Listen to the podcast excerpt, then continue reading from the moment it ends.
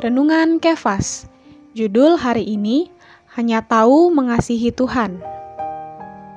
Di dalam Yohanes pasal 21 ayat 16 bagian A dikatakan, kata Yesus pula kepadanya untuk kedua kalinya, Simon anak Yohanes, apakah engkau mengasihi aku?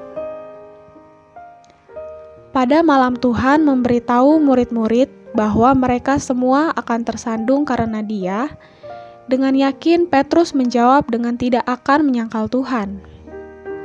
Setelah mengucapkan perkataan yang demikian, Allah dengan khusus membangkitkan satu lingkungan untuk memukul kesombongannya.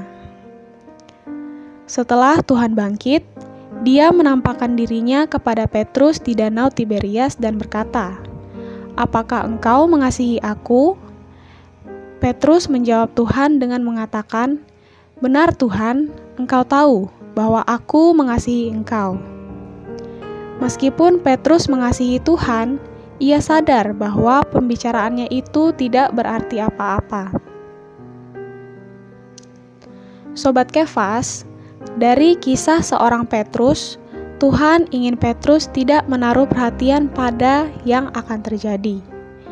Satu hal yang perlu yaitu ikuti saja dia daging, dan cara Petrus, semua ditanggulangi oleh Allah.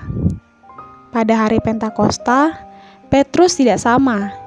Ia mutlak adalah orang yang berbeda. Kehendak Allah meremukan kehendak Petrus dan juga kita. Kematian melalui salib menundukkan opini-opini dan kekuatan Petrus. Akhirnya, Petrus bahkan rela untuk martir dengan disalibkan secara terbalik bagi Tuhan. Terang hari ini, satu, apa yang menjadi kehendak Allah atas manusia?